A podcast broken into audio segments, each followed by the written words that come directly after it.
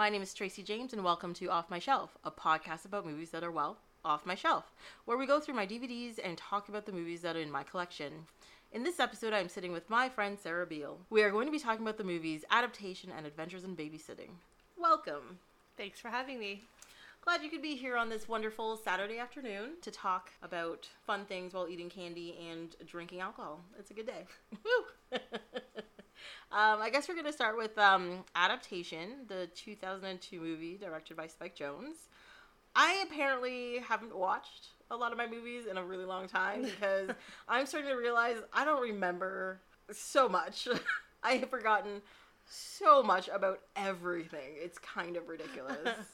um, but I'll let you start. Like, what did what did you think of the movie? Of adaptation? Yeah. So I only watched this movie because you had asked me to be on this podcast and we were going to be talking about this movie. Mm-hmm. And then I was filled with such rage when I realized what it was. Oh, really? Why? Um, our good friend Charlie Kaufman is the reason. Am I gonna ask? Am I? Do you wait? Do you? What, hold on. Are you actually talking about the writer Charlie Kaufman, or are you talking about the character in the movie Charlie Kaufman? I'm talking about whatever iteration of Charlie Kaufman that exists to make this movie because it's it's it's agonizing to me. Oh god. Okay. Well, I I mean, I must admit, like while watching the movie, I found it a bit tiring, but I found it interesting. Right? I didn't think it was bad. I didn't think it was overdone. Yes, it was melodramatic at certain points or or whatever, but at the same time, I was okay with it. But like, I I need I need more explanation of this this like oh Charlie Kaufman. thing. uh, so, uh, oh, where to start? Okay, we'll start at the beginning. So it's uh, I think it's like uh, internal uh, narration of Mhm. what's happening at the beginning, and then it's like. Uh, and then it's like a montage of the history of humankind, Yeah. which is like so self-indulgent. which think- also which is also revisited within the movie. yeah, Yeah. I guess. But then it's like also so the ultimate I think theme of this movie is like the anguish and anxiety associated with uh, the creative process and Mhm. and Charlie Kaufman maybe the real life writer and producer of this film also the character by Nicolas Cage mm-hmm. can't come to terms with the fact that you need to have a story in order to produce a story. Yeah. And so he he's it's just him belaboring that point for like so basically my major problem with the movie an hour and 15 minutes of exposition 30 minutes of action that is true. That is but I mean the whole the whole it's one of those movies about movies movies. If you if you know what I mean. Like this this whole movie is literally about him writing the script for this movie. yeah but like think about it. i so i have an english degree from york and i think this Ooh la di da. Wait, wait, you didn't let me finish. I believe the slogan is if you went to York, you can hold a fork. and I know, as a capable fork holding individual, that you need action in a movie. So, Mhm. why are you making a movie about your inability to make a movie until you finally choose to make that movie? But there's lots of movies out there that don't have quote unquote action in it. Name one. that doesn't have action in it. Hold on, hold on. Let me look. Let me look over here. For, wait, we were uh before we started recording, we were talking about movies. The movie Lady Bird doesn't really have any action in it. Yeah, it is. It's about her choice of like going to university and her, that like coming of age moment of separation of like childhood and adulthood. Yeah, but the movie adaptation That- is that's about uh, is about the creative process and how does one create a story, right? How does one like build on something else to make it something new? But do we go to movies to look about the artistic process of making movies unless we're going to see a documentary about how documentary films are made? But the way this movie is, I mean, it's sort of like um, I'm not gonna say it's it's like a documentary, but it's like um, how do I describe it? Like, it's like having a view to the inner workings of something. And I don't think there's anything wrong with making a movie about the inner workings of how movies are made. There's lots of movies out there that are movies within movies about movies. Okay, so that okay, okay, I can agree with you on that. Mm. That it's a, a a movie about making a movie, but then my second problem comes into effect where the movie is ultimately Charlie Kaufman talking about Charlie Kaufman, and he maybe has some significant misogynist views about women. Oh yeah, no, he's a horrible person. I am not. I am not saying he's a good guy in any way, shape, or form. Like, he do- is pervy. Like he, I mean, he self internalizes most of it, which is great. But the problem is because you're seeing the movie from his point of view, you get to see his internal views of women and how he literally always just meets a woman and turns him in, them into a sexual object. Like that's all he ever does, and that's what makes him so weird and stuttery and confused and all that kind of stuff, right? Yeah, and not only that, I think it goes further as to like to say that it's not only his point of view, but it's his it's the only point of view. Mm. So like when he is interpreting Meryl Streep for instance, which is the female writer of the novel, it's not from so even though Meryl Streep has some narration in the film, it's not from her perspective. It's from his perspective writing her perspective. And so But isn't it more? I, I mean, I understand what you mean, but isn't it more like those parts where she's narrating? It's actually him reading her book, but like him interpreting her words. Exactly. right? Yeah. Exactly. So and and and so that's why I thought it was so funny and so frustrating that when he's having difficulty adapting her novel, it's uh he never talks to her directly about No. it. He instead fantasizes about her uh inappropriately, I might Mhm. add, and then stalks her. Like that's not cool. Yeah, it's uh, yeah, and then sends in his brother in his place to meet her, and then his brother sh- comes up with a scheme. But the the thing is that whole scheme at the end too. I keep trying to figure out the way the movie is because as soon as his brother comes in to help him with the script, the tone, the whole tone of the film changes, Yeah, right? Yeah. And I know it's because of the brother's influence, but within the movie, in like the world of the movie, I keep trying to figure out if at that point in time it switches to the movie being made or is it actually happening in their world, if you understand what I mean. So is this the end product of the adaptation? Is what you mean? Yeah, like is that scene like is his brother actually really alive and they just threw that into the movie for like some extra little bit or whatever because that whole sequence is such a dialogue tonal theme wise different than the whole rest of the movie Yes. as soon as his brother shows up and they're in the the the I think it's his uh, hotel room Yeah. um, talking about it, and he's just like, no, we gotta to have some action and blah blah blah. And then as soon as that happens, he's like, I'm gonna go in there and I'm gonna do this, and then there's an action sequence, and then there's like a chase, and then there's Right. they're in the bayou and all- this kind of stuff, and I'm like, but based on the character we know of Charlie Kaufman, he would never do that. you So I think I think uh, it was exposed to us earlier in the movie that the brother was just a device of a multiple personality disorder, yeah, yeah. and so it's it's and then then so by the point where we have to reconcile some action because then it's otherwise we have no final act or the Mhm. third act, which Mhm. Charlie Kaufman says he doesn't know about anyways, and I think he's a liar.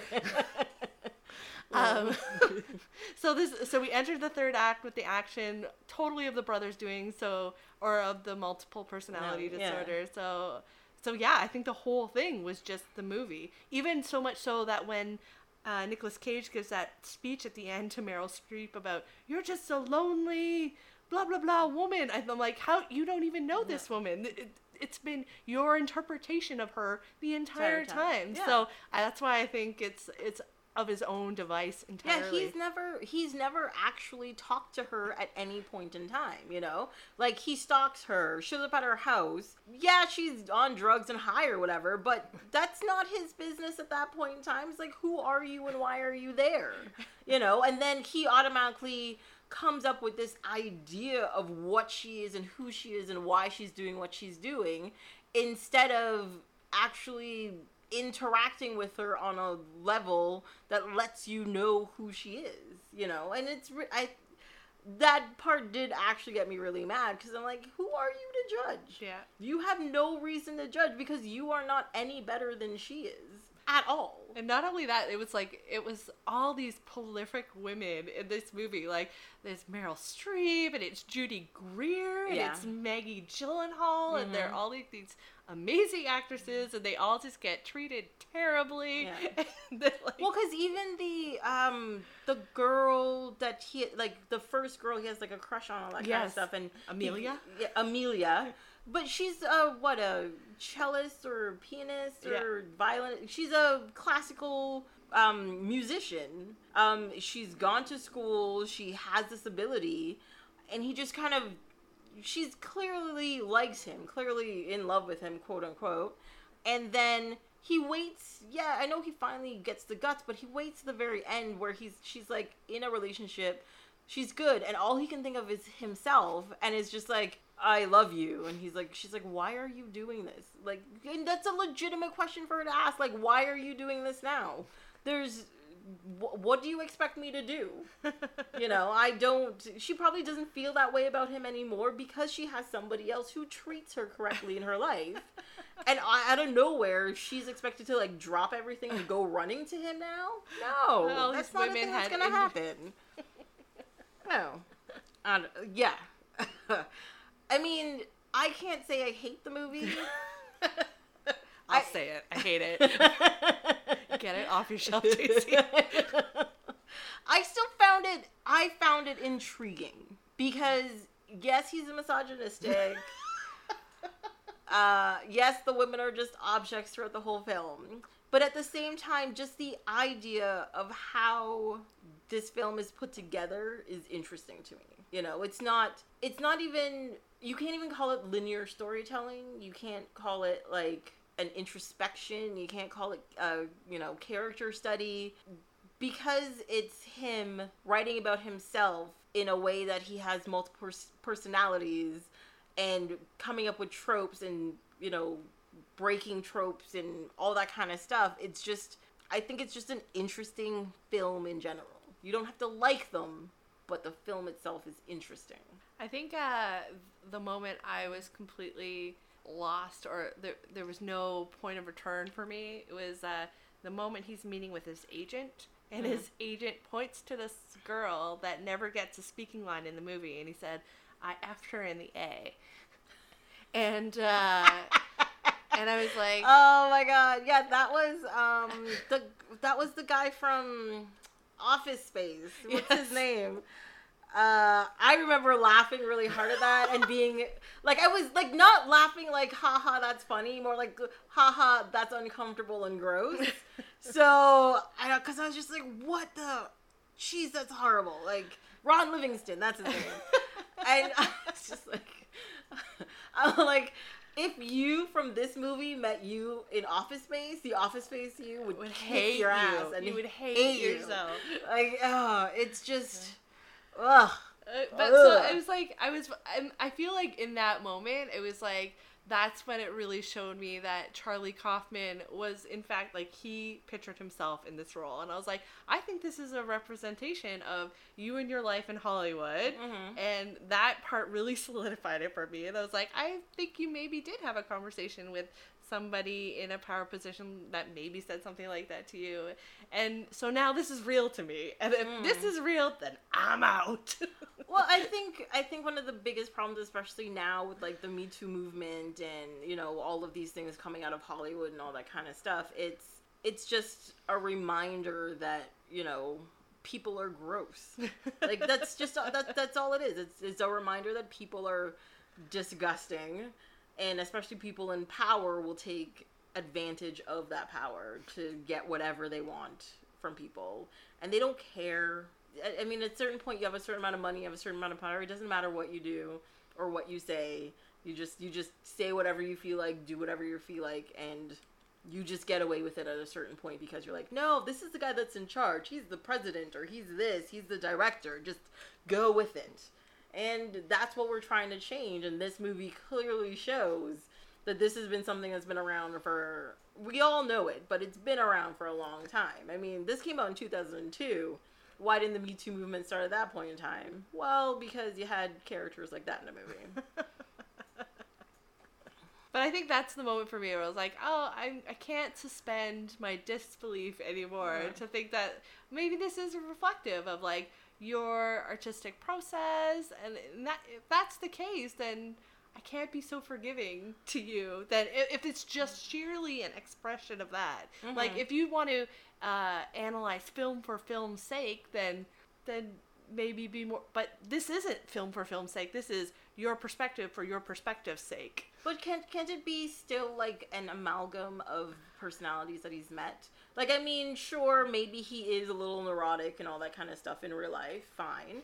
But maybe, you know, the character that he creates for the film is based on him, but a lot of the stuff that is outwardly offensive or ridiculous or maybe just sort of ludicrous mainly has to do with the people that he's met, like other writers that he's met, and he kind of like squished it all together in this one character that he calls Charlie Kaufman.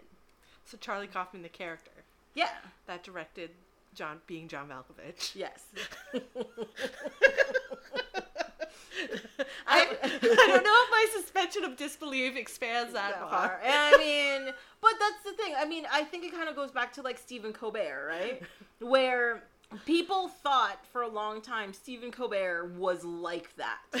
And they're like, they couldn't understand that he was playing a character, right? Oh, I can differentiate, and again, certified fork holder. Yeah.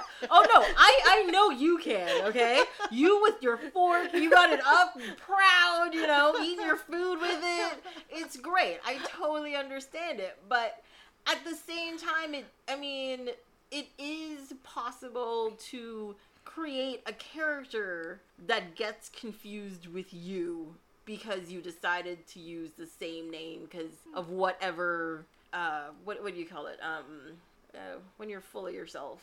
A narcissist. Yeah, narcissistic behavior. Solipsistic Solipsistic. asshole.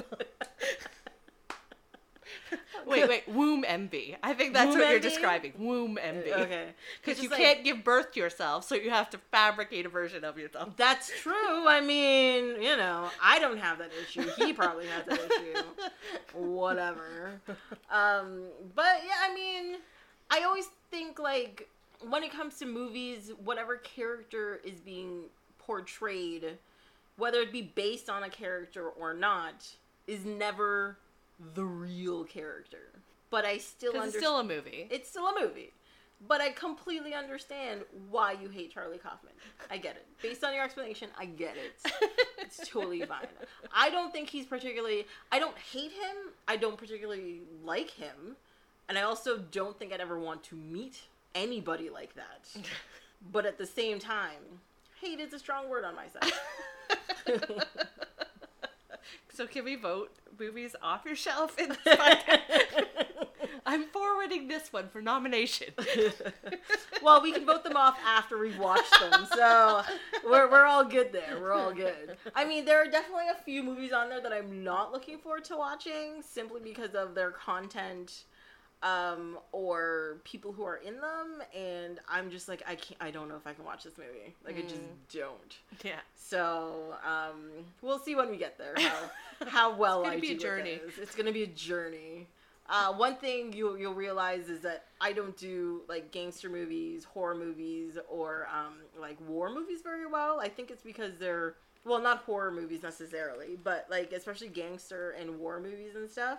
They're based in reality, and I think it's just it's a little too much for me. Like Yeah. I I connect them to things actually Real- happening to yeah. people. Whereas like if you like I can I can watch Rambo, I can watch Death Called Proof. having empathy. Yes, I, I have empathy. It's I mean it's a flaw in my personality and I, I I try to get over it sometimes, but it doesn't work. I don't think Andy. Or, no, sorry, not Andy. Charlie Charlie, Charlie Kaufman has empathy. He does not. He does not have empathy in any way, shape, or form. Um, he is just the reason why he like I was gonna call him sex starved, but he starves himself of sex because of how he objectifies women. I think he's technically an incel. An incel? What's an incel? Oh, the involuntary celibate. Oh, okay, okay, yeah, Yeah. It's it's uh it's a, a Reddit term, but uh, I think if he existed in 2018, the character version of him Mhm. as not to be sued. Uh, yes. Um, beware. We speak of Charlie Kaufman, the character in the film adaptation. Thank you. no, the real person Yes. who wrote him. yes. uh, uh, so he will be an incel. Uh, yes, I actually I thoroughly agree. I thoroughly agree. It's he puts himself he puts women in a place where he cannot reach them out of his own accord, and not in like a a nice place like a pedestal or something. No, No. he puts them in this like dirty porn pit. Oh, Like- Judy Greer. Yeah. That made me so sad when she took off her shirt like that. Yeah. I was like, Judy, no, No, not for you are better than this. this. Not for this. Don't do it, Judy. Yeah. I was, oh. Meryl. Yeah. Meryl, not you. Yeah. Oh, it was awful. And I know even it's like Nick Cage, but no. Yeah, Maggie Gyllenhaal was the same way. Like, Uh, ugh, I don't know. Something about bang in the bush, like Mhm. that was a hard moment. and she just giggles. She's like, like no, that is so funny. No, You run, girl. yeah, run away. Get None away. of this. Oh Oh my god. Um, one of the fun things I did like about the movie, though, which was direct reference to the previous movie that he made, which you mentioned, which was being John Malkovich. Now they actually had like they were on the set. Half the cast was in at least a couple of scenes, and I was like, "Oh, that's a really cool way to just fold in, into and reference this kind of thing." But at the same time, meeting the writer kind of sullied it a little. But I liked it. I thought it was a good good way to. I mean, I, I think with like being John Malkovich, it's kind of like this internal weirdness in general. Yeah, I did they like being John. Malkovich. I have to say, It's a I great thought- movie. It was a great movie, and Yeah. also, what's it? Eternal Sunshine of the Spotless Mind. Yes. Like I, do I have conflicted feelings about that one, but I did ultimately enjoy it, so I was hopeful for adaptation. Mm-hmm. it was Yeah, just but they're they're like they at the end of that movie they're just torturing each other, Oh, putting yeah. each other into a oh, cycle. Oh, yeah. And I think like they're dependent on one another and they're just gonna keep that I think that's the sad thing about that movie at the end is where you realize they are just going to keep going through the cycle over and over and over and over again mm-hmm. And they're not gonna stop. It is. It is like conflict to the extreme, and I like I like playing on those themes about like how do you drive a story to the extent of the story, and that one is I think ultimate conflict Yeah. of the subconscious and the conscious, and that's fascinating. But then and then we get to adaptation, and I think uh, I think he just he didn't hit the right stride. Yeah, yeah. He he sort of missed it, basing it on himself. But I mean, he was writing a book about flowers. What are you gonna write about?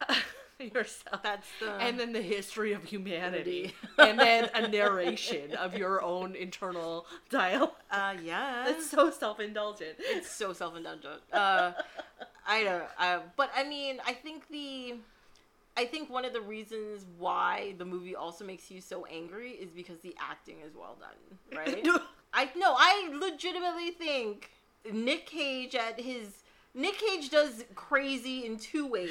Really crappy and really well, okay? Um and I think he did this crazy well. He was sweaty and he was fat and he was weirdly hairy and then narcissistic and all that kind of stuff. He was crazy. He did it well. I can't complain. Yeah. Um Chris Cooper, who I think is he doesn't do enough work. Personally, I think he's an excellent actor. I really like what he does when he does it. And of course, you have Meryl Streep in there. And I know this is probably sacrilegious to say, but usually she steals the show, and she did not in this movie. She was just very bland, I find. Um, Well, she didn't have agency. oh, that's true. Oh, that's true. Uh, Tilda Swinton was in this Oh, movie. yeah, she looked great. so normal; it was weird. Um, I like. I find that's what's peculiar about Tilda Swinton is that she can go from outlandish looking to very normal looking, and I think that's what people like about her, especially using her in different roles and stuff in Hollywood. But she was so normal looking. I was just, oh my god, she's wearing a cardigan. What's going on? You know. I think that's perhaps the one woman in this film that he didn't sexualize in any way. Mhm. But I think it's only because he was so completely nervous by her. Yeah, he, I don't think he he viewed her as a woman, Yeah. like in the typical Yeah, sense, yeah, yeah. right? Because he was too busy trying to not freak out, he couldn't objectify her. Right. That that's it. That's all that happened. Um, or maybe Tilda was just like, "No, nah, I'm not showing my boobs for this movie." Good for her. Maybe that's what it Good for you, Tilda. I mean, it's not like she hasn't Team done it in other movies. It's just she's just like, nah, it's not worth it for this movie. That's that. That was it. That was it. I get that totally. I didn't. I did not remember Judy Greer was in this movie or Maggie Gyllenhaal. So when I saw them, I was like, oh, look at you. That was fun. uh, Maggie Gyllenhaal is also a person I don't think gets enough credit Oh for the work that she does. Yeah, she's incredible. She is great. A movie I wish I had was Stranger Than Fiction. I would love to talk about that movie because that movie is awesome. Oh, I love that movie. yeah, it's so good. Um, it's just like every layer and every actor and how the story progresses and you know, and they they even do the of course the narration thing is a whole Well, I think it's more movie, like but- it's referencing like the literary tradition in that respect. So they Mhm. are kind of like acknowledging like the supernatural in a way, almost in, in how the characters are affected by this like narrative structure. But I think I like that. I, I think that's done in like a really well done way. yeah yeah it's not it doesn't come across as a um uh not cliche but oh my god Well, not I don't know words today apparently Brought to you by Uh, uh, e- Crazy Uncle Hard Ginger Ale. You're welcome, people. You're welcome. There's my plug. um, what do you call it when um, something's done? Oh no, I don't even know how to describe the word I'm trying to look for. Never mind. We're gonna skip that whole bit. Never mind. We're gonna just skip it. We're just gonna go right ahead. But yes, in Stranger Than Fiction, that whole voiceover thing works It real works good, really well. Yeah. I think it's because it's not driven by somebody who ultimately wrote the movie. that might be part of the that might be part of it as well and the things that she says in it actually adds to the character or the- actually adds to the story development Yeah. overall Yeah. So it doesn't it doesn't seem frivolous or pointless. It seems you know noteworthy and you you want to pay attention to words that are being said. Right. you know. So i think it works. I think it works really good. What else? Oh the scene where um chris cooper's character is telling how he lost his teeth and all that Oh kind yeah. of stuff. That was like you you know something bad's gonna happen just simply because of the setup and Yeah. like when he's telling the story but oh like it was filmed so well it was paced really well Yeah. and it it, was i a just heartbreaking moment for sure. oh yeah yeah, I even so. liked the I even liked the delivery, um, the one line delivery he made about something about his ex, and he, he said he just called her like a bee, and then like moved off, and you're like, oh no, there's something there. And Mm. so it was, I was happy in that one moment when they got back to that moment. I was like, oh good, you're not completely like leaving. Uh, hanging us off the ledge, like, because we want to know. We want to know why that character has no front teeth yeah and like why he's so hardened and why he Mhm. gave up on the fish so easily. Easily. So exactly because he is an interesting like character, even if he didn't get to be the star of the movie. Mhm. I mean, he's interesting, but based on the description of his character, he is also self righteous and narcissistic as well. He's Yeah. into himself, but also like the part where she's at the dinner party and they're making fun of him, and one of the patrons, um, hold on, I have a note on this, uh, calls him a sociopath for having no teeth. Um, and he's like, why is he subjecting people to look at that? I'm like, that's none of your business. You know, like, why does that make you a sociopath if you have no teeth? That's if you want to look at it and judge people, aren't you the one being kind of like the sociopath or or being the um you're being judgmental and superficial? Like that's a reflection on you, not on him. And like you don't know the person, so maybe if you stopped for a second and knew anything about him, you'd be like, "Oh, you keep having no teeth. Go right ahead." that would be fine. I'm glad when she got up from the table, she would like felt bad about like laughing at him, and then the rest of the night was like like a blur for her, you know, because like those people were being very elitist and um, frivolous and all that kind of stuff about just because they're like, oh, he's so quirky, he's ridiculous. And it's like, why does that make him ridiculous? I also thought because of the extreme kind of like personalities at the table, I was like, is this even really happening? Is this Andy or is this sorry Andy? Keep going. I'm just gonna say last name anymore. just just this Kaufman like fabricating of what he would imagine this dinner to be like Mhm. because like it was so exaggerated to me. Like it didn't even seem like real conversation. I was just like, Yeah. I've never been at a dinner table like that. Yeah, it like, was actually one of the it was one of the few scenes where it did with her where it didn't start with him like it didn't start with um like a like a voiceover like he's reading the book. yeah, it just So- jumped to It just jumped to that point and I think like like I said before is that it's his interpretation re- reading between the lines of what she said and she he imagines when they first met she would have made fun of him right, or people that she because she's elitist she works for the new yorker right. they would make fun of him. That was Until it was convenient for them to be lovers in the storyline. Sorry, yeah, yeah. You know, because you have to have a random love story in a the film. You know, Obviously, nothing Yeah, happens. I'm just that. gonna just gonna wedge that in there. it's fine. so like especially even by the end that made me that scene because i remember that scene made me even more angry and i was like that didn't even happen Yeah. one of my most infuriating things about movies ever is when they like realize that it's just a dream and i'm like you made us go through all of that for nothing yeah. because it never happened Yeah, so i think that's probably why my chords are being like played on this movie is because it's like ultimately feeding into a device that i hate Yeah. so much It's true. Well, because ninety percent of the movie happens in his head. Yeah, it's true. It doesn't happen. Yeah. It doesn't happen. It's just him, you know, pretending he knows things. You know, like it says three years ago, and you're just like, that's about the time she's writing the book. Okay, and you're just reading her book now. so you are just imagining how their interaction would be like. Without letting her tell it what it would be like. Like, yeah, when you could have. exactly. And the weird thing about it too is the fact that so at the end of the movie, when well, close to the end of the movie, where they're lost in like the bayou looking for the flower or whatever, and he she obviously is completely disillusioned with him when he starts acting like an idiot, mm-hmm. right? And he just starts grumbling because he can't find what he's looking for. And then you see he's actually like just a petty sad man, you know, trying to make something big out of something that isn't big anymore. And then he sends her drugs and she falls in love with him because she sends her. That's not how that works usually. I mean, she's gonna get off her high and then still hate him. it was very conflicting in that movie. You're like, why are these people like you can I can understand being temporarily enchant enchanted by someone, but yeah, it seemed like a very forced relationship. Like it wasn't Mhm. natural. Wait, do you want to try the dial tone thing right now?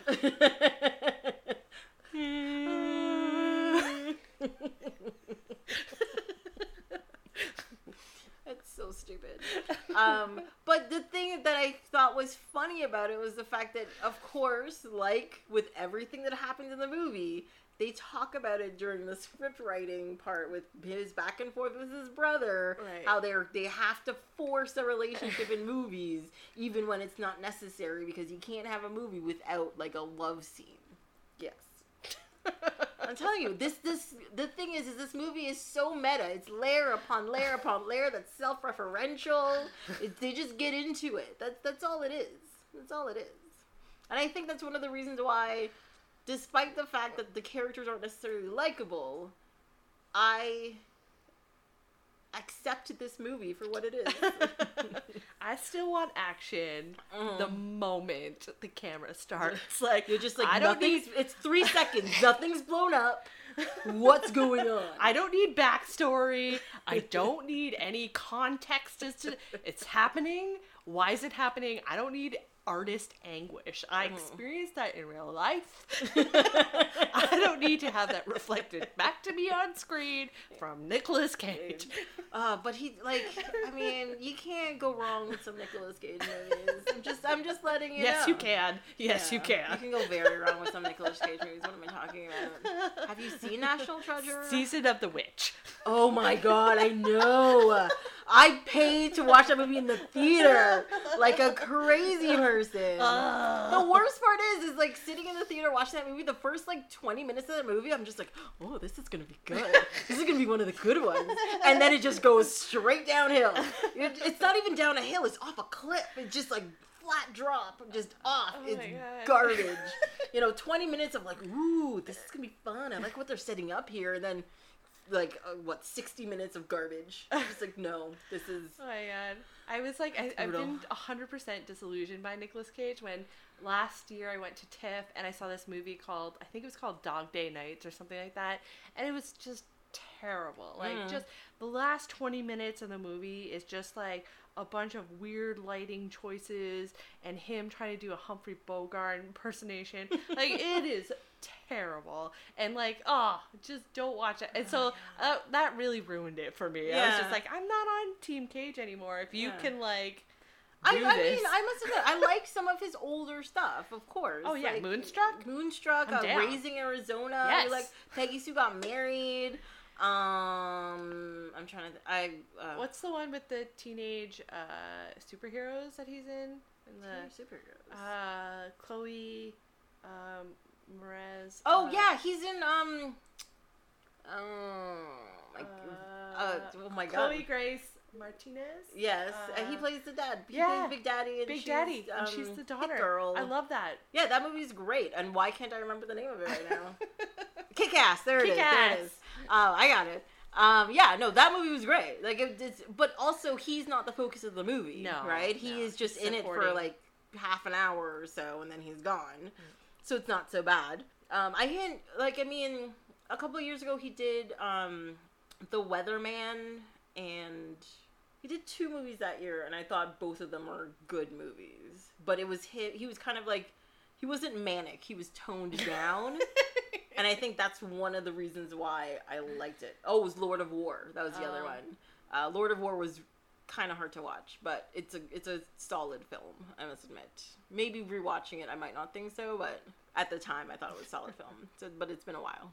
But yeah, like he's done some solid stuff. But like, I'm sorry, I'm never going to watch um, Ghost Rider. I've never Oh. watched it. Oh, I'm glad bad. I've never watched it. Oh, And I love superhero movies, and it's a thing that's not going to happen. Oh wait, he was in the Teen Titans movie. Was he really? He's Superman. Oh, he finally gets to be Superman? He finally got to be Superman. jeez. That was a great cameo. yeah. Oh my god, I'm really glad that act live action Superman movie never got made. oh, I'm so happy. Uh, that would have been who was it? It was Darren Aronofsky was supposed to direct it or something? no idea.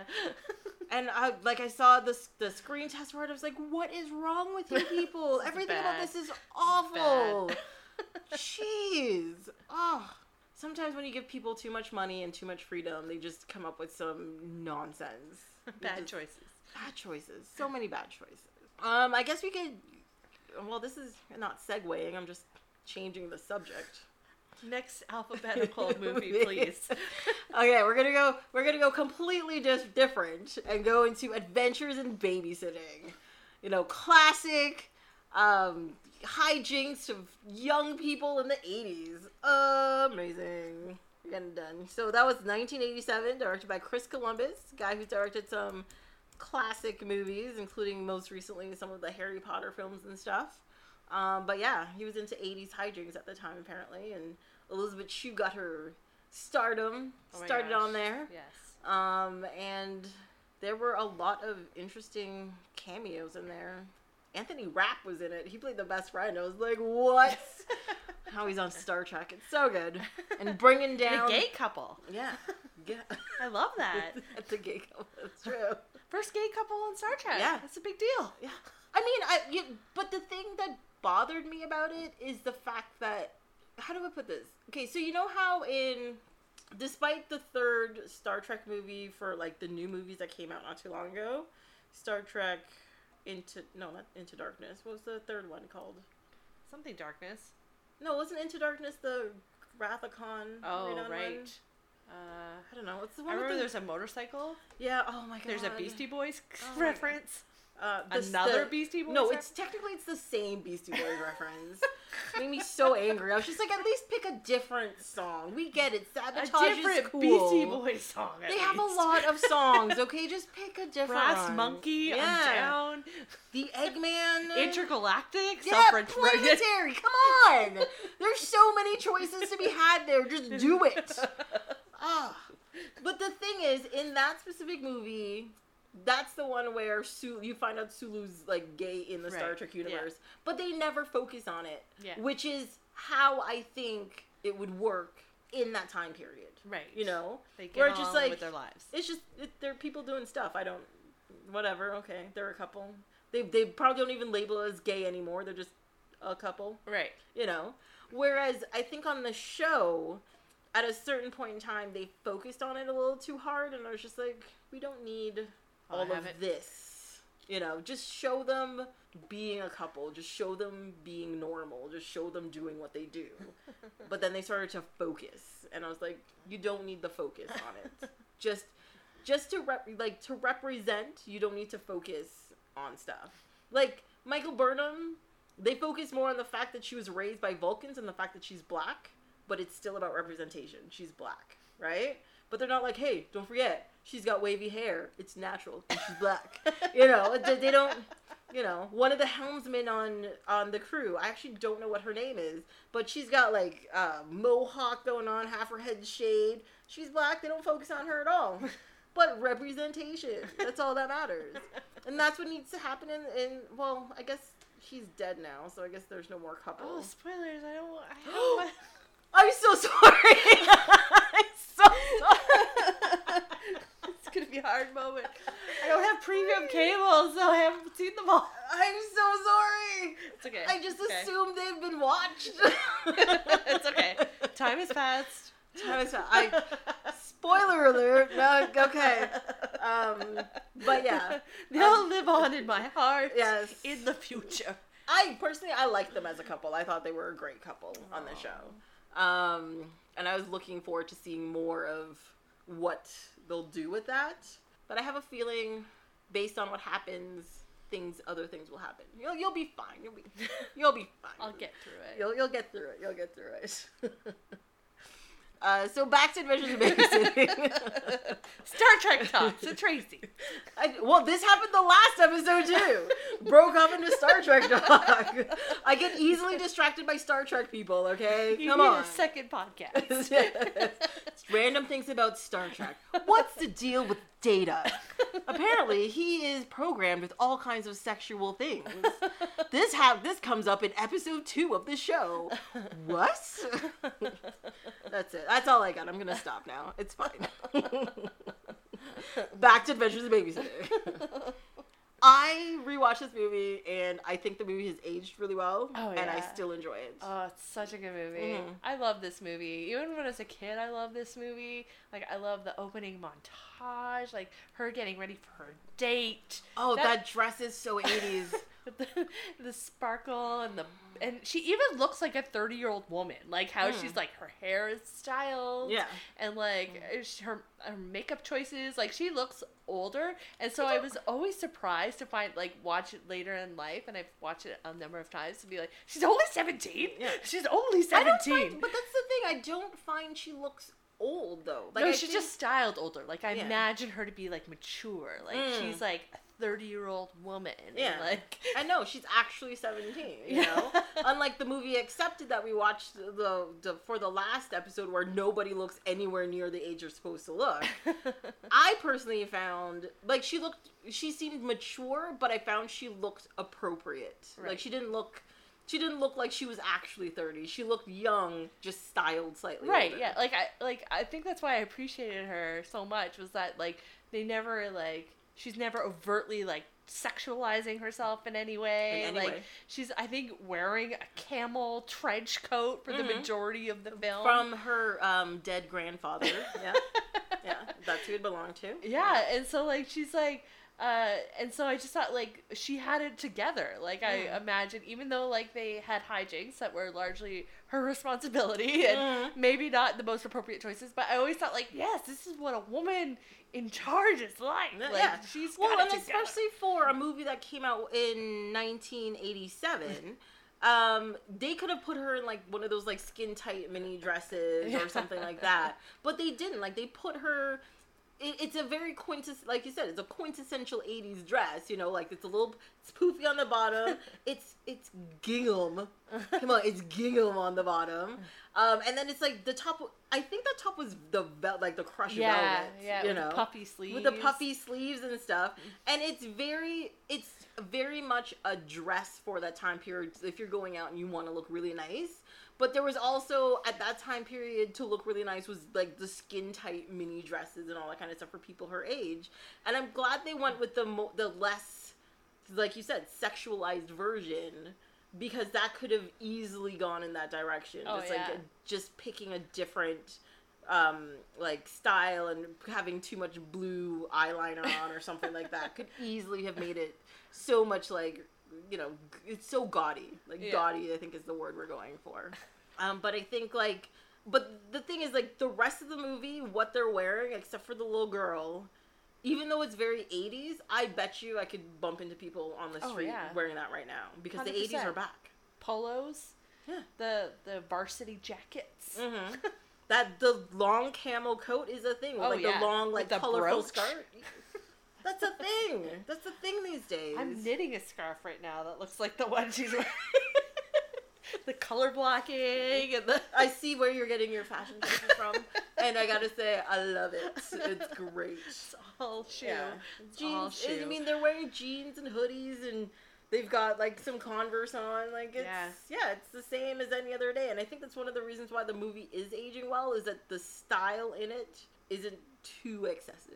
yeah, yeah. It's not too excessive. Except for the scene where they go with the parents and they go into the room Oh, with the, the coats cocktail and it's, party? and it's all fur coats. That's not a thing anymore. doesn't PETA happen. will show up and throw blood on you. Um, well, unless you're wearing a Canada Goose coat, I mean. oh yeah, that's true. Canada goose coats are everywhere, but PETA doesn't seem to notice that for Right. some reason. Convenient. Yeah. I guess who guess who one of their sponsors is. I, I actually don't know who their sponsors are. It's fine. Um, but yeah, like the fur's not on the outside, so it's fine. No, I don't think that's how it works. Thanks. The bird's gonna be dead to get all those feathers, sadly. But maybe it's one of those things with like, um, because like PETA doesn't go against leather that much, for example. But a lot of leather out there is cow leather or sheep leather that's taken from like butchers and all that kind of stuff. So the whole animal gets used, and they use their skin for the leather. Whereas like if you get like fox fur or rabbit fur or um, chinchilla fur, it's they take the skin and the fur off, and rest of the animal goes in the garbage, which is wasteful. Um, I get what they're protesting, but some of the time I'm just like, you guys are on your get get off your high horse. Like get a shorter horse or something. Like that'd be Short horse. that'd be like get a pony. I don't you know. You're talking to a woman that just recently heard- about like the whale uh, carrying around her dead calf for 17 days after all the whales have not been able to produce a baby for the last three years. And I just want to quit my job and work for the whales. So potential. Oh my god, what happened to the what? I didn't I hear know. about this one. Yeah, you need to look this up. Oh, do I want to? Well, I think I just summarized it. It was just like she was like basically protest or like so like struck with like grief because apparently whales have a largely developed limbic system in their Yeah. brain and so they feel a lot of empathy and so this is how she chose to enact her empathy was carrying around her baby for a pro they they've been known to do it for I think like 7 days but she did it for well longer than that. Mhm. And then yeah, it was just a super tragic story. That is tragic. I'm gonna work for the whales. I would work for the whales too. I like the whales. The whales are pretty cool. Yeah. They're gonna save the Earth in the future, according to another Star. Trek movie. Well, so, yeah. Trek They're gonna Tracy. they're gonna come back in time, steal the whale from now, take them to the future to talk to this a- the aliens that have come to check up on their cousins or something. And they're just like, "How come my cousins are talking to me? Hey, are you there?" And there's no whale there to be like, "Yes, up, we're cool." We're You changing know. that, Tracy. The whales are gonna be there. Yeah, save the whales. Save the whales. You know, I mean, unlike Nelson, as someone said, was nuke the whales. like, No. you gotta nuke something, right? No. Uh, don't do that. Save the save the whales. whales. Save the whales. We'll. uh, How about we get like a bunch of idiots together, nuke them, have the whales stand by, and they'll be saved. No one's getting nuked, Tracy. Nobody's getting nuked. No nukes. One of one of these days, man. One of these days. Just microwaves. No, but aren't we gonna like um put a virus into a ship with a nuke on it and send it to an alien spacecraft in space to destroy their them invasion of Earth? I don't know what movie that is. That's Independence Oh. Day. What? What are you talking about? Come on, Jeff Goldblum. You know, it's I'm- some good stuff. I'm only familiar with his dinosaur work. it's a really good dinosaur work, by the way, FYI. Even though I did not see that last movie that came out, I didn't either. Uh, I'm very like everyone I know has seen it, hates it. oh no! They hate it without Is there more passion. running in heels? Is oh that why? god! and they they actually say it's worse than um than the one before it. Oh. yeah. Ooh. They're just like it's no. They're like there's no point to it. Like, there's a it, I, this movie's on a level where if it comes on TV or slash when it comes on TV or Netflix, I'll probably watch it then. But I'm not in any kind of rush to be that disappointed. I'm gonna I'm gonna be okay. I'll also, Chris wait. Pratt, only Star Lord. Oh yeah, Star Lord is the only thing. Well, no, and Andy well, in Parks and Rec. He can yeah he can go he's back. hardly recognizable as that anymore. I know he's got to gain like hundred pounds or something to go back to that. Like, just stop working out. Eat your cheeseburgers. Just Come do on, it again. Andy. I remember the end of that show because he was working out to do the whole Star Lord thing, and they actually brought it up in the show. And he's like, his character was like, "Yeah, just stop drinking beer." That's what his character said. like, I was like, you know what? Based on the character, I believe that. Yeah, Like, that's a very Andy that. thing. Yeah, you know. Yeah, yeah, he should really just stick to being Star Lord. I think that's his best thing right now. But he also wait, no. Did did you see Infinity War?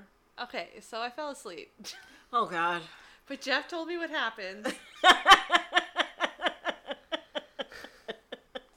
But like to be honest, okay, that was my other problem with it. I have the same problem as Infinity War Yeah. as I have with adaptation, uh, which is get on with it. Like let's just like introduce characters endlessly and never tell a story. Like that is a way to infuriate me well, really the whole quickly. thing about Infinity War was all the movies that came before it was the we know this. We don't need any introductions. They could just be standing in a room together and we'd be like, fine, I accept this, continue. but you have to catch I up with them. You have to know No. what they've been doing for No, the last you don't. while. we don't care. I don't care how they met. I don't care their backstories. I just want to know what they're doing and why are they you didn't together. want to know that, like, um, what, uh, Scarlet Witch and um, Vision, you know, you ran away to Europe to have a little love nest. You need to know these things. Oh, I fell asleep during that part. I had no idea about it. That was like at the beginning of the Oh, movie. maybe I was already sleeping because it was that boring.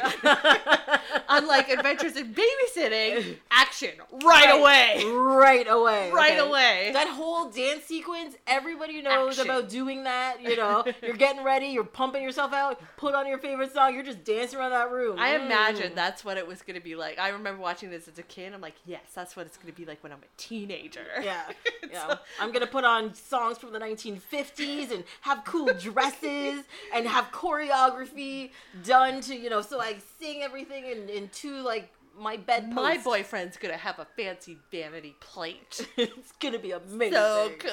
Amazing. He did, by the way, Yeah. and it was 1984 Buick.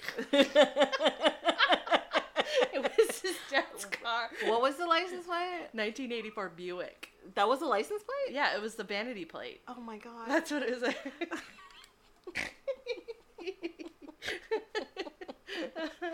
Wow. Okay. Yes. Love it. Three years before this movie was made. Yeah. Like the move. This car is older than that movie, but we still made this happen. Mm. That's the way to go. I like it. I like it. But Uh, then, but yeah, like that part happens really quickly. She dances, gets ditched by her boyfriend. Boom, adventure starts happening. Yeah. she's babysitting. It starts. It just goes. camel coat is on. So apparently, Bradley Whitford, that car was his car and his license plate. like they, I, like I, I read this on IMDb, right? I just like flicking, flipping through it, or whatever. I look at the trivia, and apparently that was his car with his license plate that said "so cool," So and they put it in the movie. Well, yeah, yeah, because that's your license plate. It's so cool. Like it's cool, guys. Thoroughly. I once knew this woman that uh, she was uh, worked as an accountant at a school, Mhm. and her license plate was exquisite, starting with X. She was not, but it just makes me laugh to this day. Like exquisite. Oh, every once in a while, just pops in your head. You're like, oh, look at you. So Look at you. exquisite. I don't. I mean, if I had a van, I have no idea what I'd put on a vanity license plate if I got one. And also, I would think that because there's so many license plates out there, just by volume, the likelihood of getting the license plate you want is probably very reduced right now. Just like with email addresses and stuff Right. and usernames, like what you, I'd have to put like you know, cool girl eight sixty four at the end or something like for my license plate. I had to sign up for an Xbox username this week Yeah. to play solitaire online. it's what all the cool kids are doing these days. Yeah, days. they are. Yeah. solitaire. Uh, and then I was so mad because I could just be Tox- Taco Princess. I Mm. had to be Taco Princess 900. 900? Nine You couldn't even get like Taco Princess 1? Two. Jeez. Oh my god. There are that many Taco Princesses Apparently. on Xbox. I hope they're all playing solitaire because we're never gonna meet. We'll never know. Yeah, there's something weird about Princess Taco. Did you try Princess Taco? I didn't even try. I didn't even think Yeah. about that. See, that's the first thing I do, Uh. flip things around. Oh, Yeah. Princess Taco. Well, I don't want to inherit the Taco Kingdom. I just want to be a prince. Why would you want to inherit the Taco Kingdom? Taco Kingdoms are great, I'm assuming. You know, crunchy over here, soft over there, lots of lettuce in the background, and rivers of cheese. I don't know. Sounds fantastic. That does sound pretty good. Okay, I changed my mind. so I'm telling you, inherit that kingdom or take it by force. Oh, the carnitas are mine. uh, only if it's adjacent to the uh, never-ending Nacho Kingdom. oh, yeah. You know why? Yeah. Because it's my kingdom. Okay. Mm-hmm. Uh, uh, you guys, it's gonna take a minute for you to get that joke. I apologize. Thanks.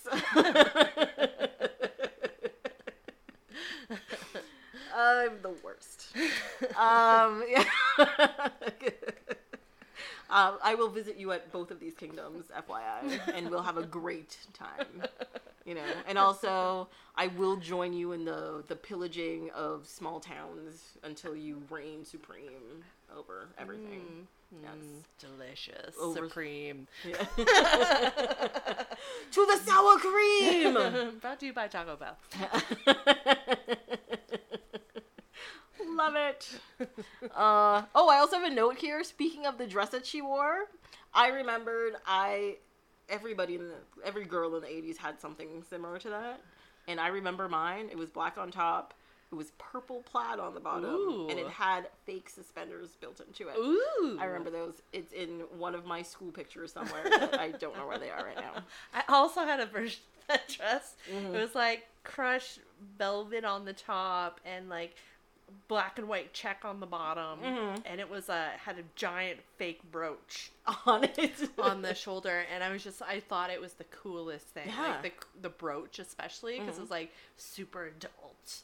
Yeah. Like it was like Because it makes you sophisticated. yeah, like point. when you're a kid, you don't have jewelry. You don't wear brooches. Yeah. Like even now, like I have brooches, and I feel like I put them on. I'm like, oh, I'm such an imposter. like people are gonna think I'm a real adult. It's no one's gonna lie. believe this. Yeah, they're gonna talk to me for two seconds and they're gonna kick me out. So That's I gonna happen. advocate for jewelry just being embedded onto the garment because then you're like, you can't doubt this. It's Yeah. like it's either wear it, commit or not. Yeah, and it's just done. Because I also remember I had a dress that was seafoam green. Ooh. I remember this, and it was like um, what I don't even know what that material. It's that material that's kind of like. it's almost like pattern on pattern, but it's all like kind of silky. Oh. Um, but it was seafoam green. It had like puffy sleeves and this short puffy skirt, but sewn into it was a pearl necklace on the necklace. and of course, my mom used to make me wear it to, to church. Yes. Um, with uh, with little shoes and like socks that have like the little frills on it and stuff. God, I have pictures of these. This is how I remember this so well. I promise it wasn't like I talked to a therapist or about this or anything. Uh, but yeah, I felt real fancy when I was wearing that dress Yeah. because it, it had pearls on it. I mean, you It was can't go wrong fancy. with It's that. fancy It's attire. fancy stuff. So you know, we all we like anybody who was anybody in the '80s who owned a dress or had somewhere nice to go had a dress that was similar to this Oh, in some way, shape, Yeah. or form. Yeah, yeah. We all feel each other's pain at this point in time, and looking back at those pictures, and we're like, "Oh my god, what have we done?" the sleeves. the sleeves alone are Ugh. brutal. How did we fit in the, into Yeah. our coats? Well, because even when they bump into or they find the boyfriend Oh, with cheating the at the end, girlfriend. and she's wearing that like pink taffeta dress or whatever with like the big bow and the puffy sleeve, and you're just like, "What is that?" That was that was high class at that point in time. I just couldn't get over the high sheen lipstick that Oh she was wearing. That was like the worst color for her. Yes, it was like it was hideous. because wasn't she wearing like a, like green Yeah. or blue or purple like, like eyeshadow? And it was like orangey high Yes, shine like this coral. Like it was awful. and it just clashed with the and it clashed with the color of the dress like she was obviously tacky. She Yeah, was obviously tacky. well i think that was the point you're just like she is not me she is you know uh no yeah that was the that was a super 80s moment in the Yeah. movie that's for sure that was one of the points where you're just like oh yeah this is definitely in the 80s Yeah, for sure But aside from 80s. that, like I think like it's pretty like timeless, right? Like Yeah. like tire blowing out. Oh, the only other thing that was like t- that kind of like aged the movie for me was that like from that moment they like uh they were on the highway and they get a flat tire and like she's forgotten her purse and I'm like, dude, where's her phone?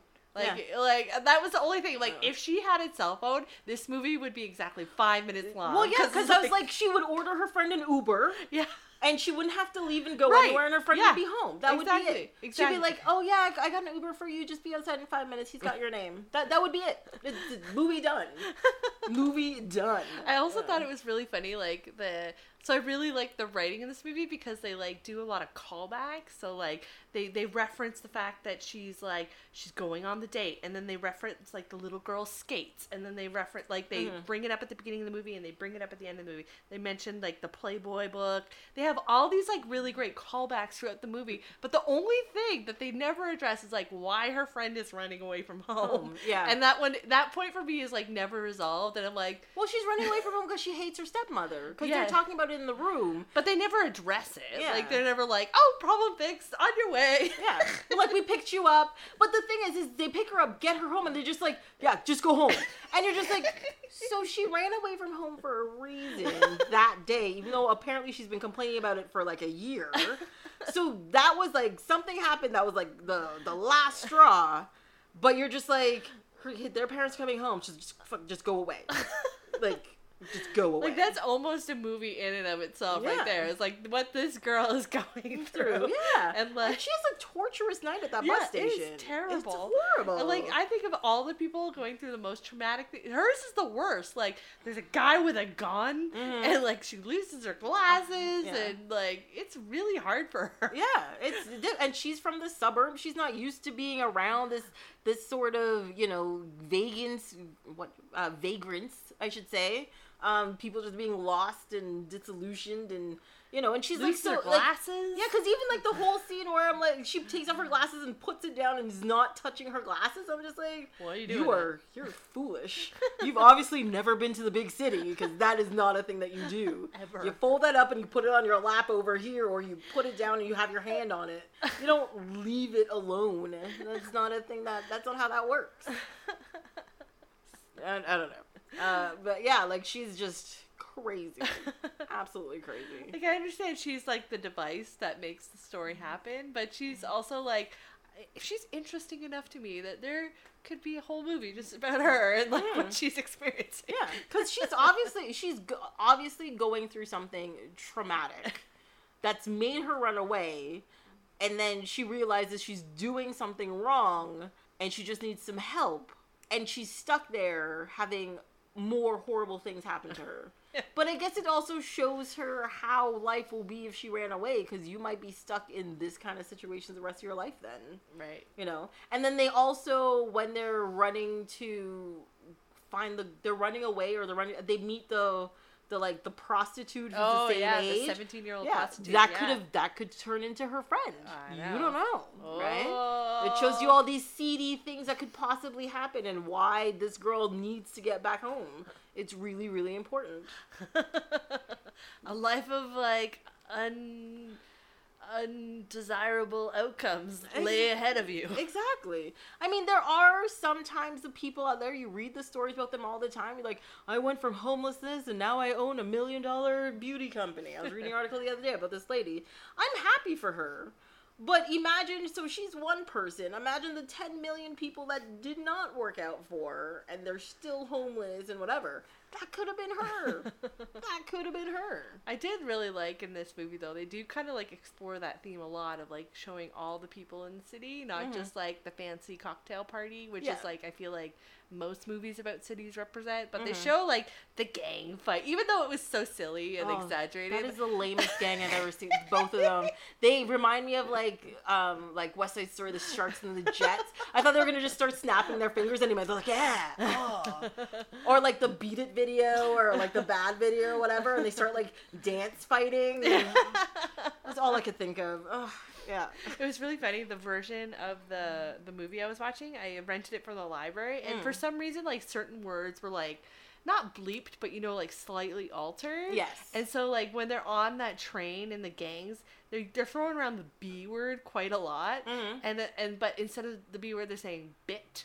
They're Yeah. like bit, bit, bit, and a lot. really? Yeah, which I thought was like really odd because like just a moment later, uh, Elizabeth Shue like grabs the knife or something and she says, "Don't f with the babysitter." Yeah. and I was like, And okay. they left that in? They left the full f in, but like everything else was bit, bit, bit, and I was like, what? What? But you know what it might be because it's a PG rated film, right? Yeah. They're allowed to use the F word once in a PG rated film.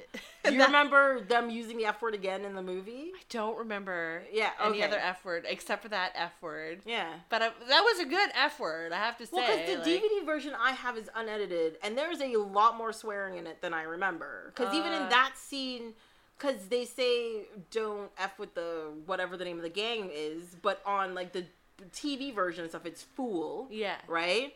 Um, and she says you don't fool with the babysitter. Right. And they don't call her um the B word. They call her a witch. I think Oh, instead. okay.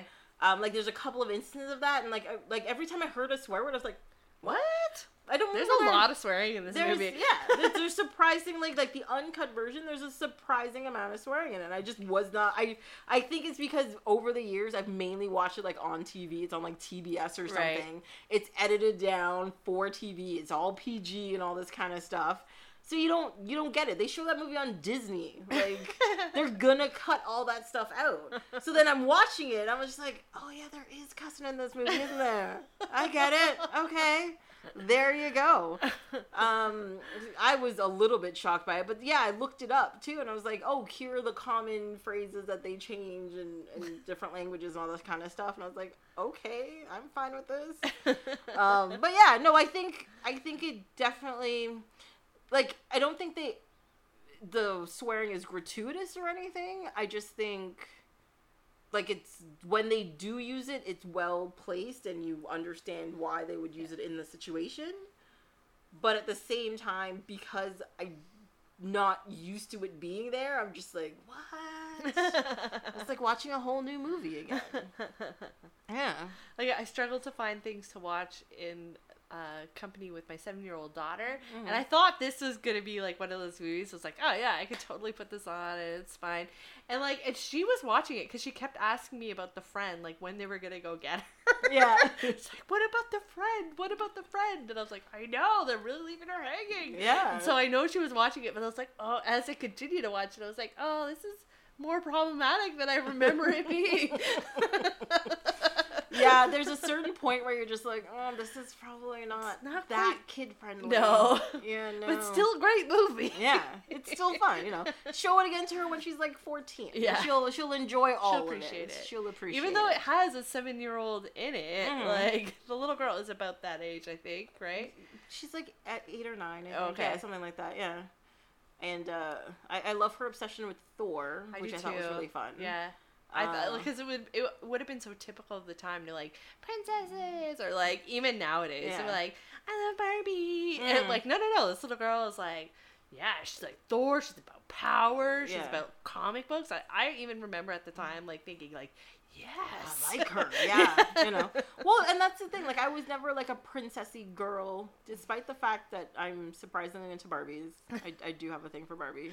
Um, I was never princessy. I never wanted to be a Barbie princess. I just wanted to have a Barbie doll. right Um, and I never, I don't like the color pink, even though I do like fuchsia, but that's a much more intense color.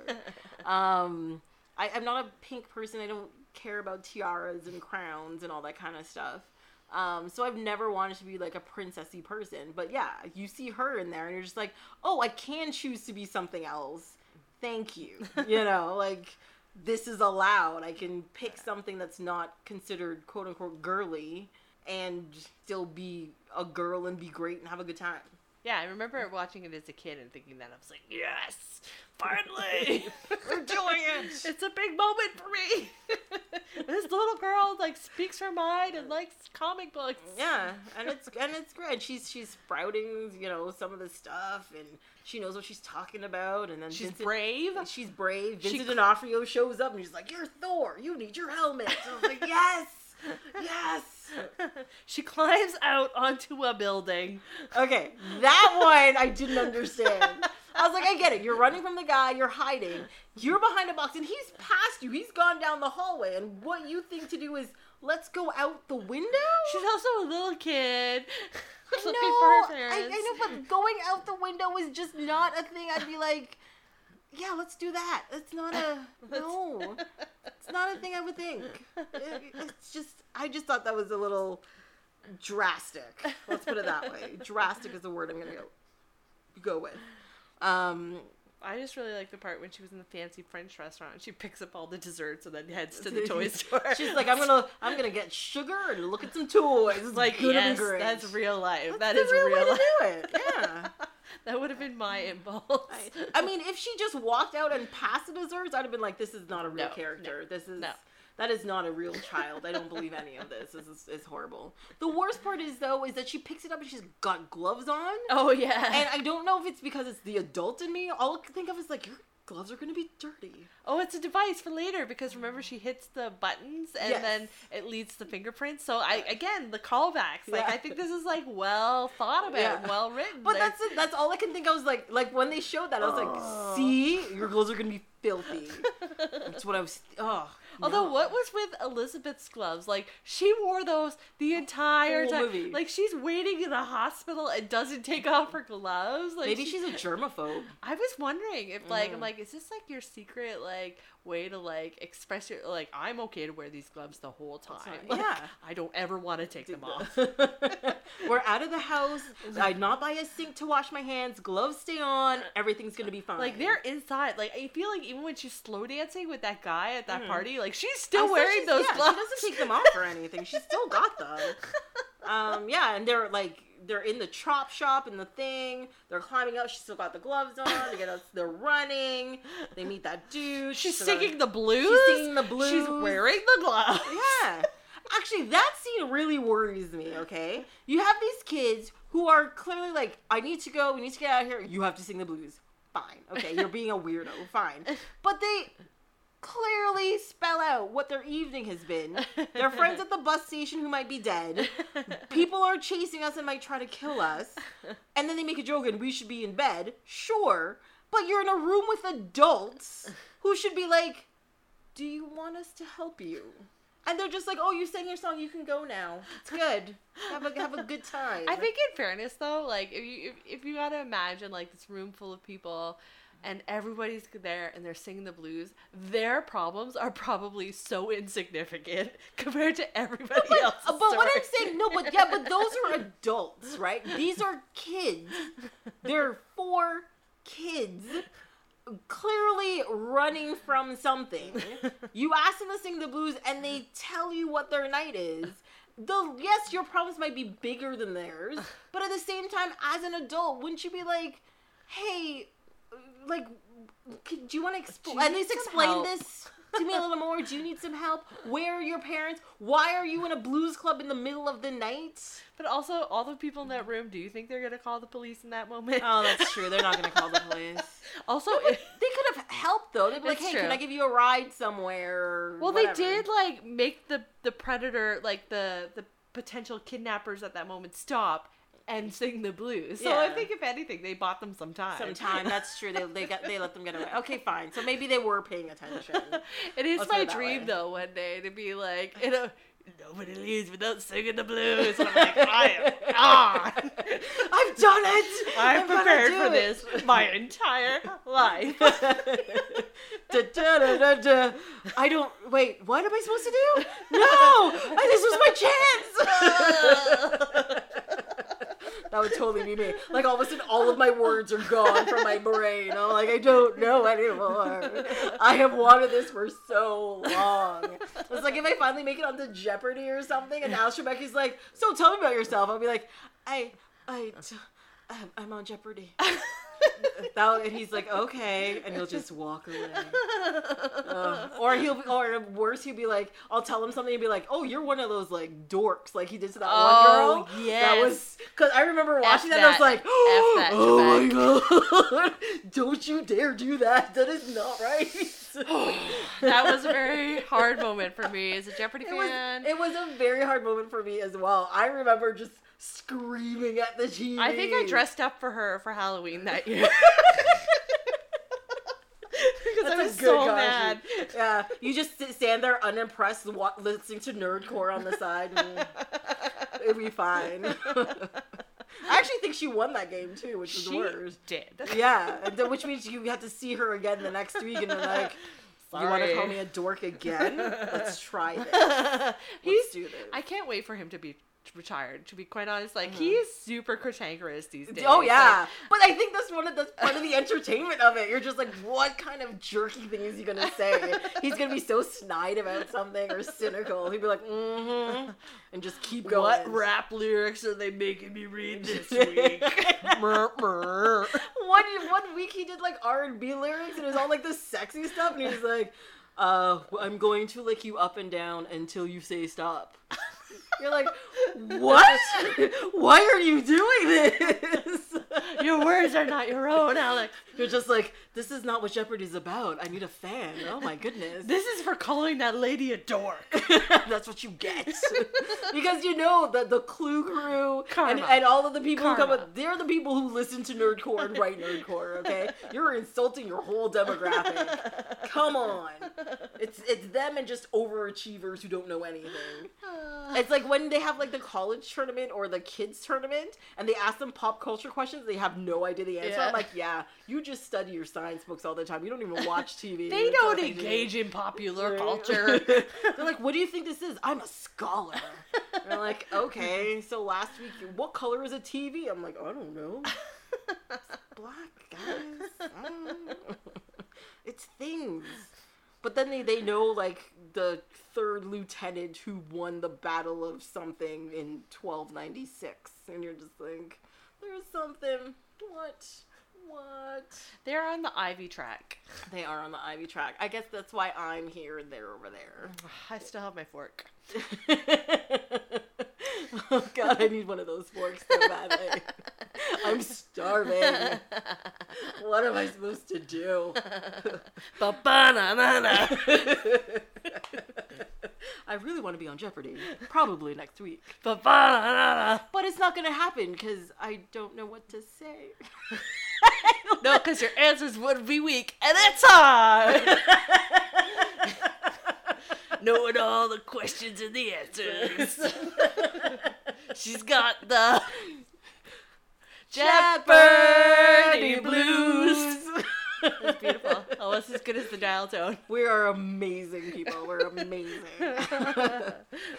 Uh, uh, one thing I noticed about that scene though, when they ran outside, they were at the Silver Dollar Room, which is in Toronto. Yeah, most of the Yeah. the exteriors were in Toronto. Yeah, they um it, the exteriors were Toronto and Chicago. Yeah, yeah, yeah. Um, I didn't realize. I guess maybe because I haven't watched this movie in a long time, I didn't realize it was anything to do with Toronto. at the Oh, time. yeah. But yeah, like the the house they're in and all that kind of stuff. All yeah, Toronto. all Toronto and the Yeah. like the Bloor uh Spadina area. Mhm. Yeah, the annex. But Yeah. the silver silver dollar rooms no more. I Did you- know. It's so all boarded up. They're ripping it down. All that kind of stuff.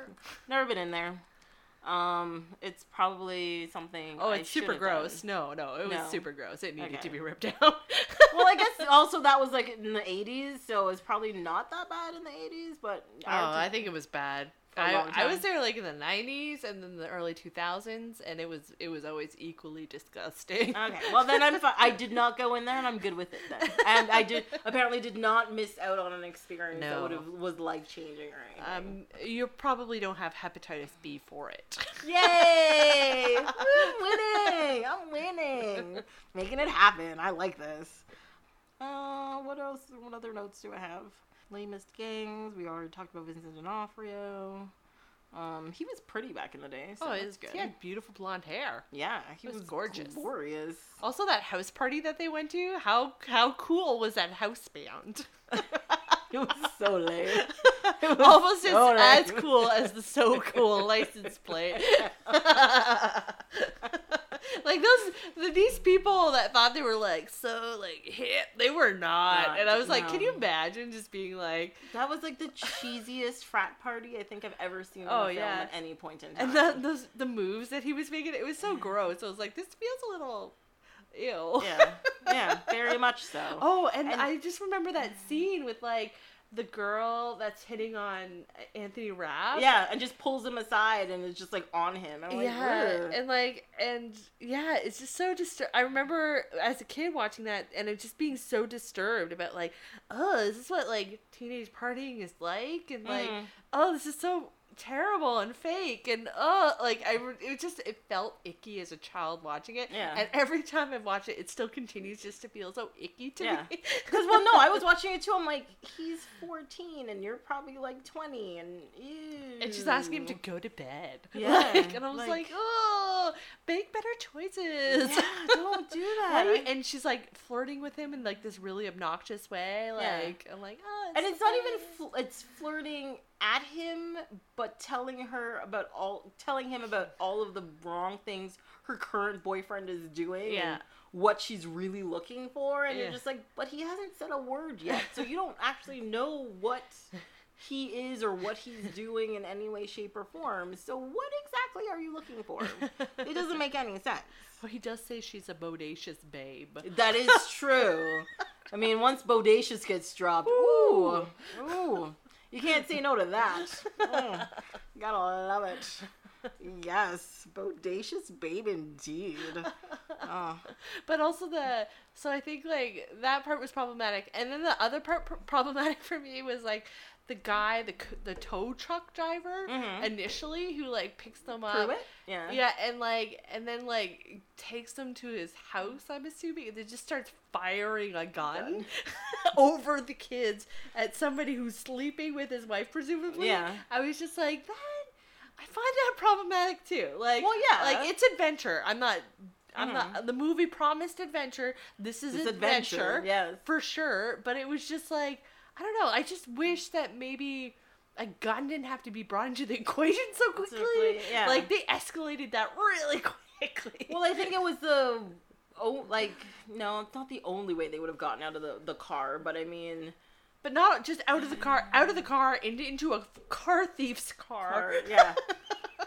Which is they? I mean, he was a very chivalrous thief. I'll give you that Oh, he was great. Like he was, yeah, and he even ultimately helped them later on, Mhm. and like, I and I think he was just got uh, more like a guy caught in the circumstance of the situation, Yeah. and and he was even like trying to protect them by not just dropping them off anywhere. He Mhm. took he took them back to where he he perceived they could be safe, but were Mhm. not. Yeah. But it, it was just like I just thought it was very funny that they they escalated it so rapidly. It was just like you you don't just have a flat tire. Mhm. You are now with a guy who's in a. Uh, You're in mortal danger. You are in mortal danger. You are in peril. Yeah. Yeah. I mean, like I know he initially wasn't going back to his house, but if he didn't get that call, he they would have made it to the garage just Yeah. fine and whatever. Yeah. But what's surprising to me is the fact that despite the fact that he was fighting with that dude that was sleeping with his wife and shooting his gun, he still managed to get the car to the Yes, the mechanic at some point in time who had enough time to fix everything on the vehicle. And I was just like, what? like What? even just watching rewatching the movie recently, I was already had like problems with the fact that the little girl wasn't wearing a seatbelt in the car. No, that is legit though.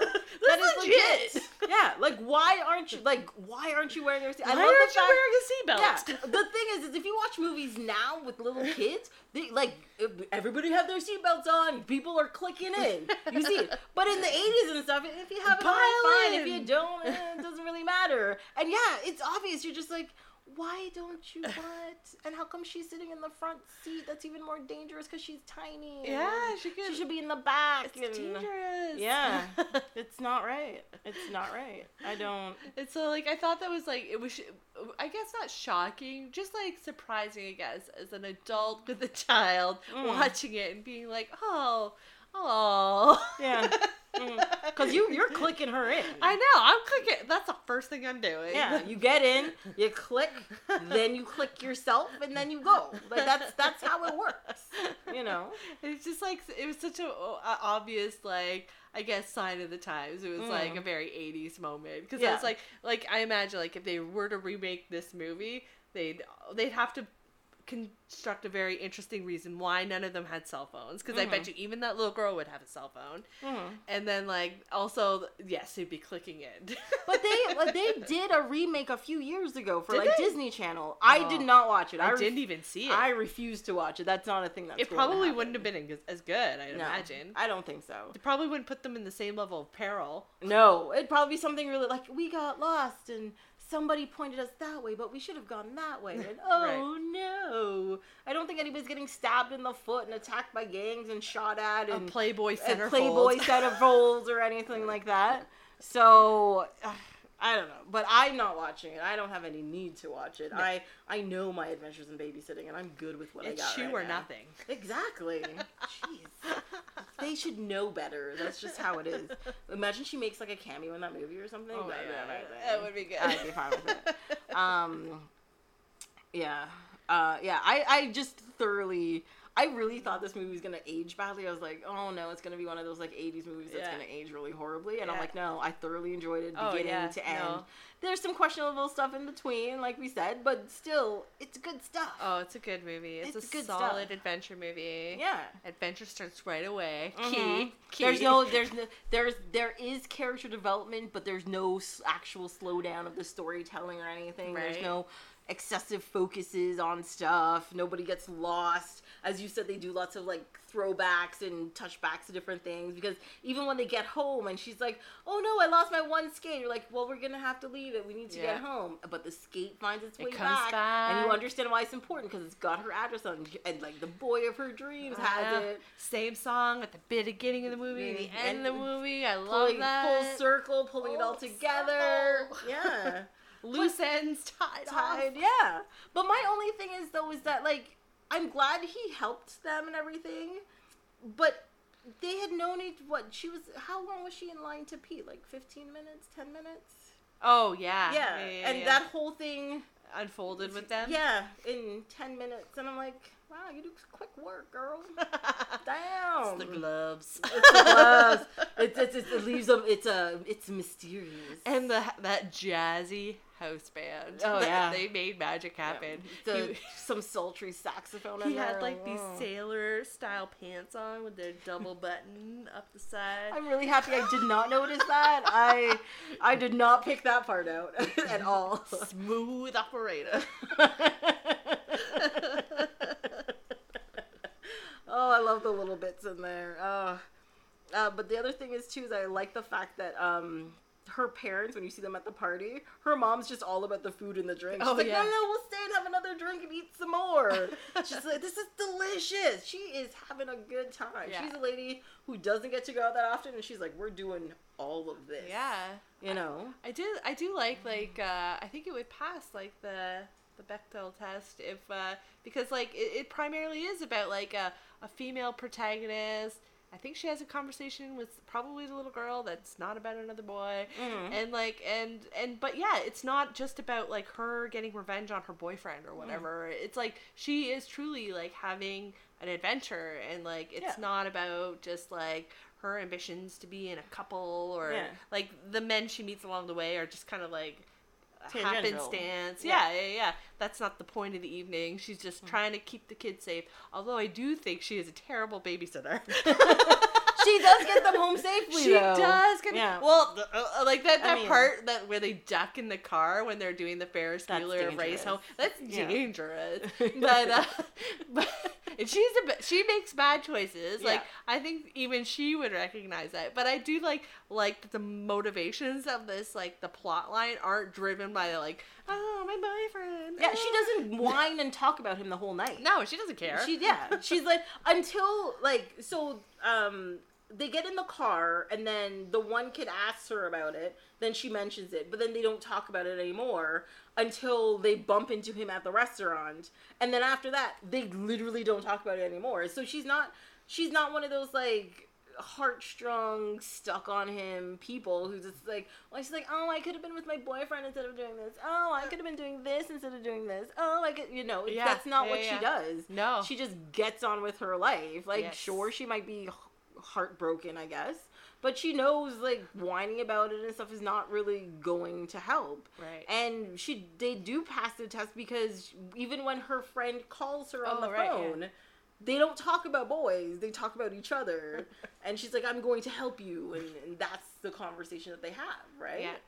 So it's good. It's it good. works out. Uh, It's just surprising how rare that happens in movies. Yeah. Even nowadays. Yeah. yeah, because like yeah, like I think about um, movies that even like female-led movies and all that kind of stuff. Look at like Wonder Woman for example. She doesn't. She talks to the secretary, and they talk to this talk to the secretary about Chris Pine's character, like the guy, Right. Yeah. and that's the only interaction that they have. And I'm like. That's not a good thing, is it? No. And but the thing is, you're like, this is a woman's movie. It's about women powers, this and this, and like, but you don't have two women talking to each other. Like rarely. Maybe Yeah. in the at the beginning part when they're like Oh, I guess you're on third, third bathing mascara. and like braiding each other's hair. hair. But yes. Uh, I must have like the thing is with that Wonder Woman movie is I find that all of those Amazons are much more interesting. Than, oh, I know. I want to watch that movie. Yeah. Like on yeah in their like their Yeah, world or, and, and like Themyscira. yeah. The stuff that they do and all that kind of stuff while you know Diana's like a child or something maybe. yeah. And you know, just going through their training and their days and saving the Oh, world I'd watch and all the that shit out of of stuff. it. I'd I watch mean, that I watched the hell out of it. uh, I, I would watch that movie. I found them when they left the island. I was disappointed because I'm like, I want to see that. I want to see this. I, want to see what's that. happening. Yeah. I want to see female friendships forming, and I want to see like how they live their lives. And because there's no men, they don't have men to talk about. So we could actually see two people talk about something. you know, like they actually have conversations about stuff. Right? Not about, you know, oh, what dress should they wear to make this boy look at their butt. I don't know what you possibly mean, since we're only two women talking to each other. What could we possibly have to say? you know, it's impossible because everything is about men. So we have to bring them up at some point in time. Just letting you know. Uh, so one last thing. uh, So one thing you may not know, uh, watching this DVD. Uh, so the DVD version I have has film recommendations on it, and I was just so curious. I'm like, what film recommendations do they have on this? Which I thought was like would blow my mind. Th- This was the list of movies they had listed: Splash, Oh. Romy and Michelle's high school reunion, Eddie, which is actually a Whoopi Goldberg movie Yeah, where she's an one, executive. Yeah, Son-in-Law. Son-in-law? Yeah, Son-in-Law. uh, you know the Pauly Shore masterpiece. Ugh. Um, the Distinguished Gentleman, which is the Eddie Murphy movie. The Associate, which is another Whoopi Goldberg movie, if I remember correctly. And um, I was like, what? Why None are... of those movies feature teenagers in any way. Yeah, there's very little. I mean, they all sort of have Some hijinks. Of have female protagonists. Yeah. Some of them do. But yeah, half of them but don't. like most of those female protagonists are like, except for like the executive, like they're all like romantically driven yeah. stories, which is like very Makes, different. Yeah. And like, well, unless I, you count the men's stories, which are adventure based, but yeah. But these, but also none of these movies are PG movies either. They're they're PG thirteen or R rated or not R rated. What's above? No, it's yeah PG thirteen or higher. Yeah. Um. So yeah, they're not for kids. I mean, this is technically a, a kids, kids movie. movie. Like, why not Goonies? Yeah, like why didn't you put? I mean, but maybe it's based on the the studio or something. It was just like the movies that they had coming up, or or had recently released and they just put them on there or something. I don't I don't even know. Did they show trailers? No, the trailers weren't on there. Oh. They just had they just had them. Well, maybe they did. I didn't actually click on any of them. I just scrolled through the list. I don't know. Um, but yeah, like I mean, and these were all movies done in the 90s, which I thought was interesting. I guess that's when they just made the DVD. Yeah, I guess. Whatever came out, right? I don't know. I just thought I just thought that was an interesting tidbit to throw in there, and I was just kind of confused. I'm like, none of these go together.